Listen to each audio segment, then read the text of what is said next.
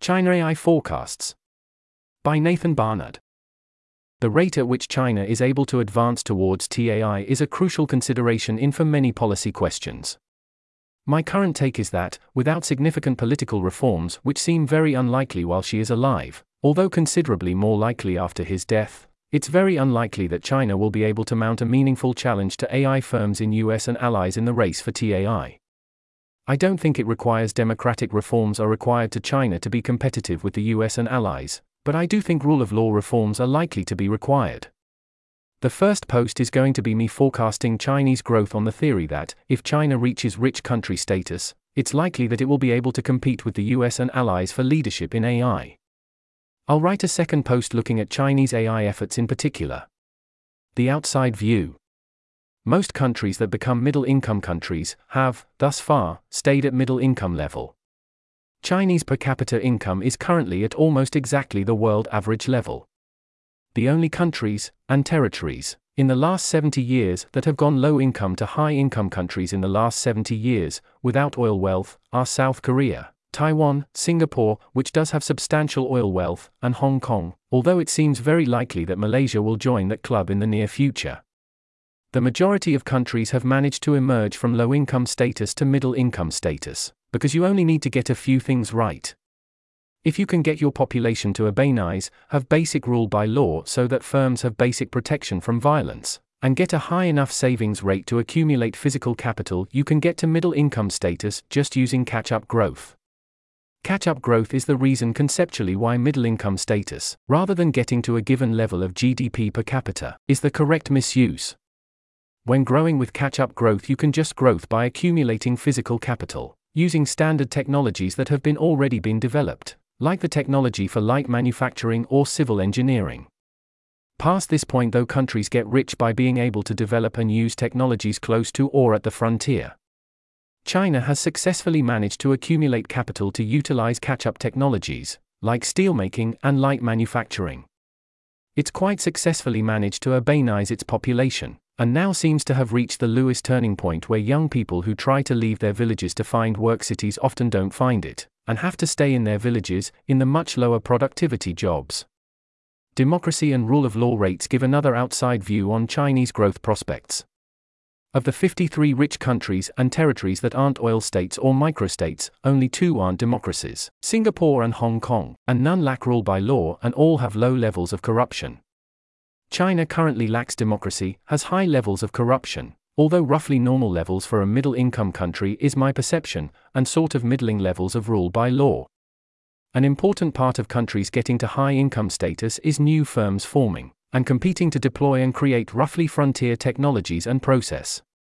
This is harder to do than accumulating enough capital, and having low enough levels of violence and corruption to be able to build decent housing, supply reliable electricity and water, and have large numbers of workers do semi skilled manual labor at scale.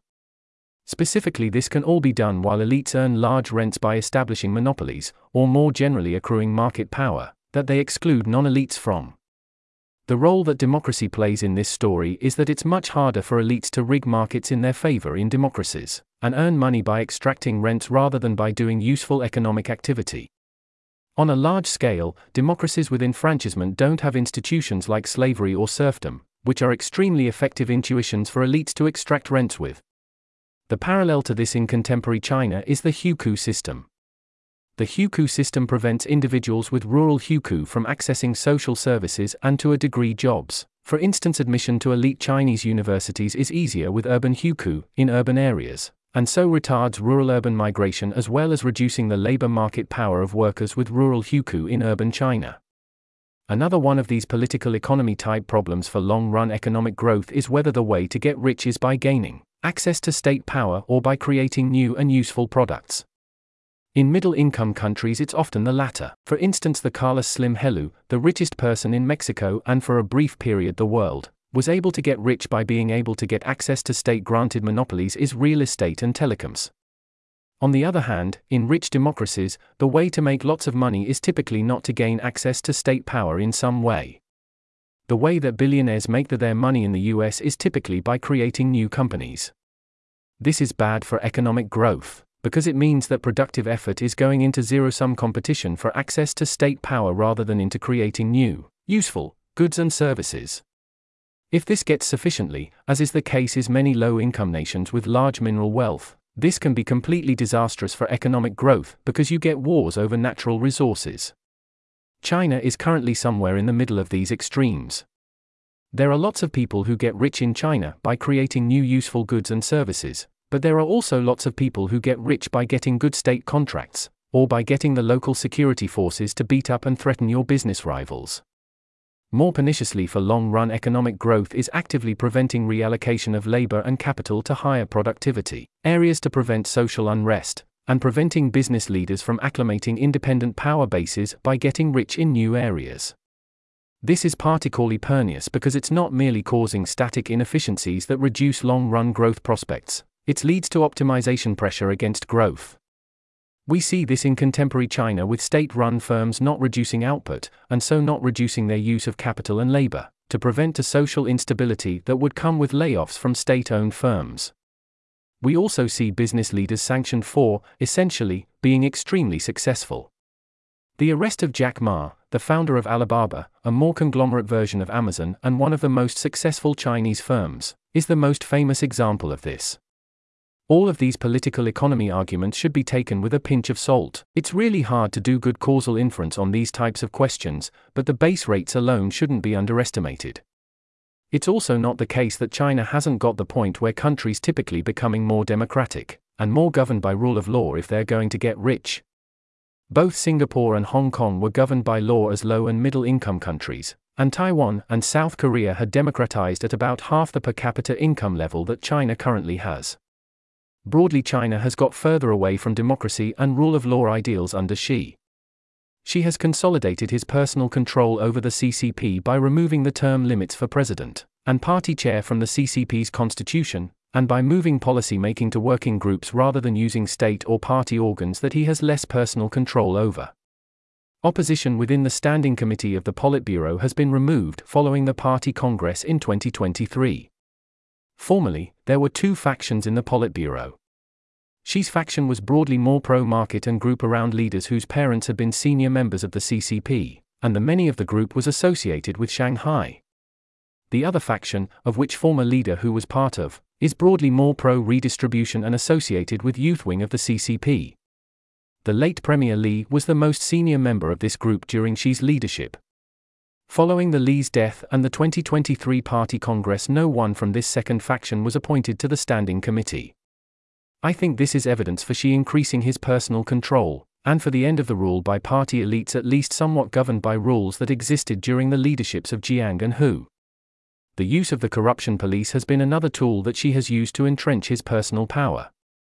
The arrests of Bo and the other guy are the famous cases of this, which were extremely norm breaking due to the seniority of Bo and the other guy and that their families were target following their arrests. After Xi's death, and he is quite old, I think there's a reasonable chance that there are significant political reforms as there were after Mao. Following Mao, the latitude of debates over the political trajectory of China was extremely broad. It extended to serious calls for free speech and democracy. Deng ended up taking a middle path between the most extreme authoritarians and the most extreme liberals. I don't think that large political reforms can be ruled out following Xi's death. I expect there to be a large middle class and business community that will advocate for rule of law and potential some democratic reforms. There's also the wildcard factor of the roughly 115 million Protestants who have often suffered repression under the CCP and form a natural coordination mechanism. I don't really know how to model this. Headwinds in the Chinese economy.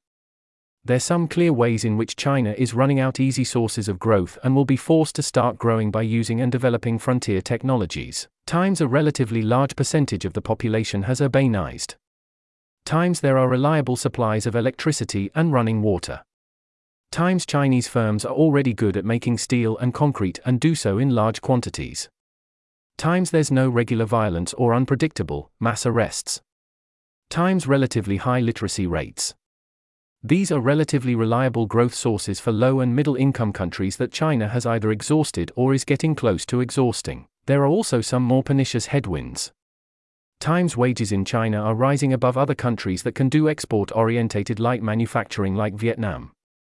Times China has a very rapidly aging population. High wages relative to competitors is particularly bad because it threatens a core part of the Chinese growth model. Export oriented manufacturing is important not just because it's a large share of GDP, but also because it provides a mechanism for technology transfer and acts as a disciplining force on Chinese firms and Chinese elites, forcing them to innovate rather to compete on international markets rather than simply collect rents. There are many problems that come with an aging population, but I don't want to write about them because it would involve me reading more papers and I don't want to. This article was narrated by Type 3 Audio for Less Wrong. It was first published on February 25, 2024. To report an issue or give feedback on this narration, go to t3a.is.